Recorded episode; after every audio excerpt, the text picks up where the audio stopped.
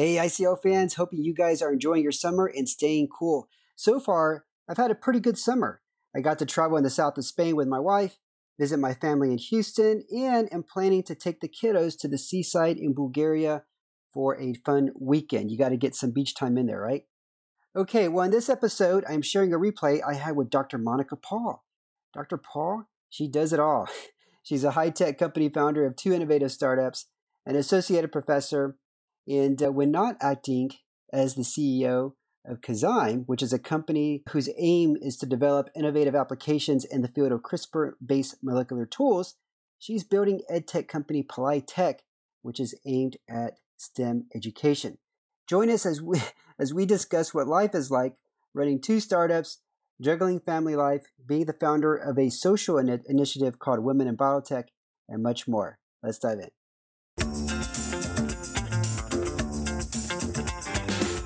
You are listening to Innovators Can Laugh with Eric Melcher, where I dive into the interesting and fascinating stories of innovators and startup founders from Europe. Let's dive in. Hi, everyone. My guest today is Dr. Monica Pao, Associate Professor and CEO and co founder of Caszyme, which aims to develop new discoveries, innovative applications, and top quality research in the field of genetics. Dr. Pao, how are you today? Hi, hello, good. I'm good, thank you. All right. Pleasure to have you here. I'd like to get started with uh, some questions that reveal a little bit about your personality. So, the first question is What song do you have memorized, Dr. Paul? A song that you can see over, you can sing it over and over again in the car, in the shower. You never get tired of it. Hmm. I would say Bob Marley, No Woman, No Cry. okay. Wait, do you remember the first time you you heard that song that you started listening to that song? Oh, I actually heard the Bob Marley, I think, in my early teenage years, but I uh-huh. actually, well, I'm always very much into lyrics, and I, I found his lyrics really meaningful. So, yeah, so I'm quite a long time listener to, I mean, all kinds of music, but lyrics is the most important for me. Okay. Now, were you influenced to listen to him from your friends, or was maybe your dad or your mom also into Bob Marley?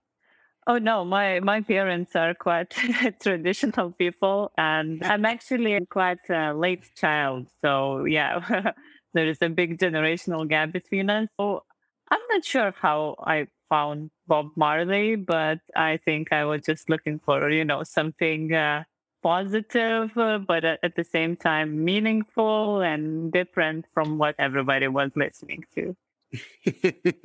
okay, okay. Second question for you, Dr. Paul. A very serious question here. Does pineapple belong on pizza? Oh, fruits belong everywhere. Either it's pizza or pasta, whatever. I love all kinds of fruits and I always eat at least one fruit after each meal. So it belongs everywhere. Good answer. Good answer. Okay. You can't argue against that answer. Okay. And the third question here if you could have one superpower, what would it be? Okay. I would say to make people happy by whatever makes them happy. Okay. okay. Who would be the first person you would try to make happy if you had this superpower? Oh, my son. he's my little drama queen. He's seven years old, but he's so concerned about everything in the world that to yeah. make him happy, I mean, that's impossible. okay. Well, take us back to your childhood. Did you have any hobbies or interests when you were growing up as a kid? Yes, was heavy reader. I read books since I was four years old. You see, I have glasses. That's because I was reading everywhere, even in the buses, trolley buses, whatever, uh, you know, in light, in dark. so, yes, that's what was my hobby that took a lot of my time. Okay. What was what was one of your favorite books as a kid growing up or favorite authors? I actually read most of the kids' books very early in my life. So, I mean, I was not even in the teenage years when I started to read like grown up books. And for mm-hmm. example, in my early teenage years, I read all the books of Hermann Hesse, which are quite Oh, yeah. books. I mean, complicated books, and you know, not Sid, Siddhartha, right? Yes. Siddhartha? yes, Narcissus and Goldmund. yes, a lot of them. I I still have the whole collection, and now both Yeah. in Lithuanian and in English. So yeah, that's my book book's taste was quite sophisticated, I would say. Yeah. No, he was one of my favorite authors growing up too. So that that's that's that's pretty cool. Okay, let's jump into academia. You have a bachelor, a bachelor's degree in international economics, a master's degree in international business, a PhD in marketing. Okay. After that, after university, or maybe during university, take that back, you took on a few roles, a few roles such as project manager, and then you also began lecturing at Vilnius University. Was this something you did on the side when you began lecturing in addition to your job? Oh yes, I'm always doing many things in parallel. So I'm I'm I'm not a heavy sleeper. I don't sleep much. so yes, I was actually working from very early years of my bachelor studies. Uh, I mean, that's how I wanted to get, you know, some practical knowledge, uh, but also to find my way. And yes, I did uh, still work in industry and did my PhD and did some lecturing because, yeah, I was very much eager to do that from quite early age to be a lecturer professor. Okay. What was one of the favorite courses that you lectured in the past? So I mainly mainly teach marketing, but also due to my practical professional experience, I also teach innovations, technology transfer. So yeah, this this is one of the topics that I really enjoy to to, to teach about. Okay. Okay. A while back, I, I served as an adjunct professor for, for one year, for two semesters. And on my very first lecture, I'll never forget, I had an embarrassing moment. It doesn't happen often, but sometimes my right eye will start to tear. And that happened during the class. 30 minutes into the class, you know, I was confident. I knew that what I wanted to lecture about. I was excited and everything was going great. And then all of a sudden, this embarrassing moment started to happen. Question for you is Did you ever have an embarrassing moment when you were lecturing a class? Did something ever come up that was quite memorable and you wish that it didn't? I would say for me, embarrassing was when I did teach for a big auditorium, like 200 students. And Wow. in the morning or even during the classes, you realize that you have some kind of flu and you are losing your voice or you are, you know, talking like through your nose and, and you do that through microphone. And that's super annoying for those who have to listen. So yeah, that was the lesson I learned that, I mean, if you are even a little bit sick, you can't do, Yeah. you know, those big lectures with microphone because just Yeah. People don't deserve to listen to you in this kind of way. I'm a, I'm a picturing, you know, you blowing your nose like near the microphone and how loud that could be and, annoying. Okay. Now that was maybe one of your most embarrassing moments, but what, what is, what was one of your best memories when you were lecturing a class? You know, was it, was there a certain class that everybody just seemed to click and there was good collaboration and camaraderie? Do you remember a specific class or memory, Dr. Powell? Well, I would say one of the first years when I was teaching, the difference between me and my students was not very big from the age perspective, maybe several years. And I know that then I feel felt really like you know like a team member with them, and and they were developing their marketing ideas and marketing plans, and you know it was very much like a uh, I'm really a part of that and, and one of them, and they really got re- really, really inspired. And I still keep quite, Okay. uh, you know, contacts with, with those, uh, one- of the first uh, uh, of my student classes. Very cool. Very, very cool. Okay. Also at Vilnius University, you took on the role of head of innovations, the head of Inno- innovations office. What was that like? Were, were, were there any startups to come out of that department?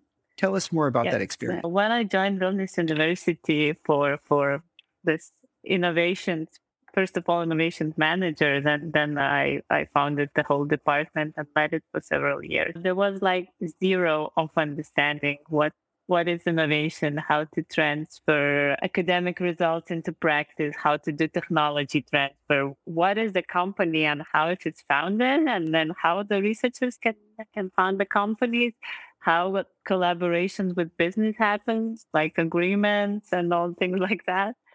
So yeah, it was a very challenging position and very rewarding because uh, all the first startups that came, well, officially came from Vilnius University was that when I was leading this innovation department. And some of them are extremely successful now. Even such areas, for example, as space technologies. Nobody believed that ah, these guys can do something in the space industry in Lithuania. And they're now extremely successful. So, yeah, that was always my job to encourage people to pursue, you know, this um, business career coming from academia.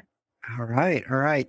Okay. Let's jump into two companies you co founded. The first one is Pauli Tech, which is a platform that kids can explore different subjects related to STEM. And then, of course, there's Caszyme, which aims to develop new discoveries and innovation in the field of CRISPR Cas system. I don't even know if I said that correctly. CRISPR Cas system. Okay, the question I have for you is what's harder, raising a seven year old child or launching two startups? Oh, it depends. Sometimes one day it's, it's uh, the seven year old child, the other day is one or another company. Actually, the business that we do at Caszyme with this uh, CRISPR Cas gene editing technology is very challenging because it's the field of gene editing it's evolving extremely quickly and, and, a lot of companies and universities are working in the field and, and as i say like every day i wake up and maybe something already is done in the field and we have changed our strategy and so on and so forth. So that's challenging but you know the same with the kid. The kid wakes up and you never know what the day will be.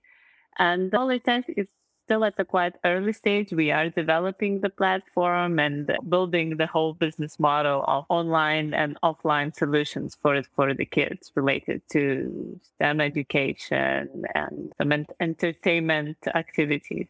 Yeah, I'm really excited about that. I've got two little ones myself. And so when the platform's ready, I would love for them to take a look at it. When you tell people about this platform, when you tell teachers, parents, maybe even kids, what is what is something that they get really excited about when you share the details about the, the platform and what it's going to do?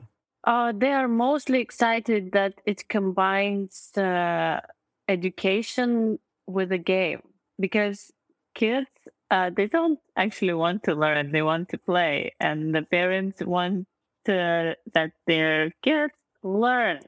So if they can find a solution where they know that their kids are learning, but the kids actually are thinking that they're playing, that's a great yeah. solution.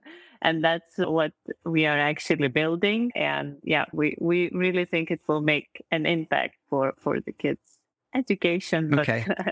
yeah, also free time. Uh, okay. And let's go back. One quick question about Caszyme. It seems that maybe the most difficult part about launching Caszyme is not necessarily maybe the the team itself, maybe fundraising. It seems like the most difficult aspect is the innovation that's just happening across the across the industry and other competitors. Would that be the Yes, I would totally agree that this R&D part, the bringing research to innovations to the market is really the most complicated and the most competitive.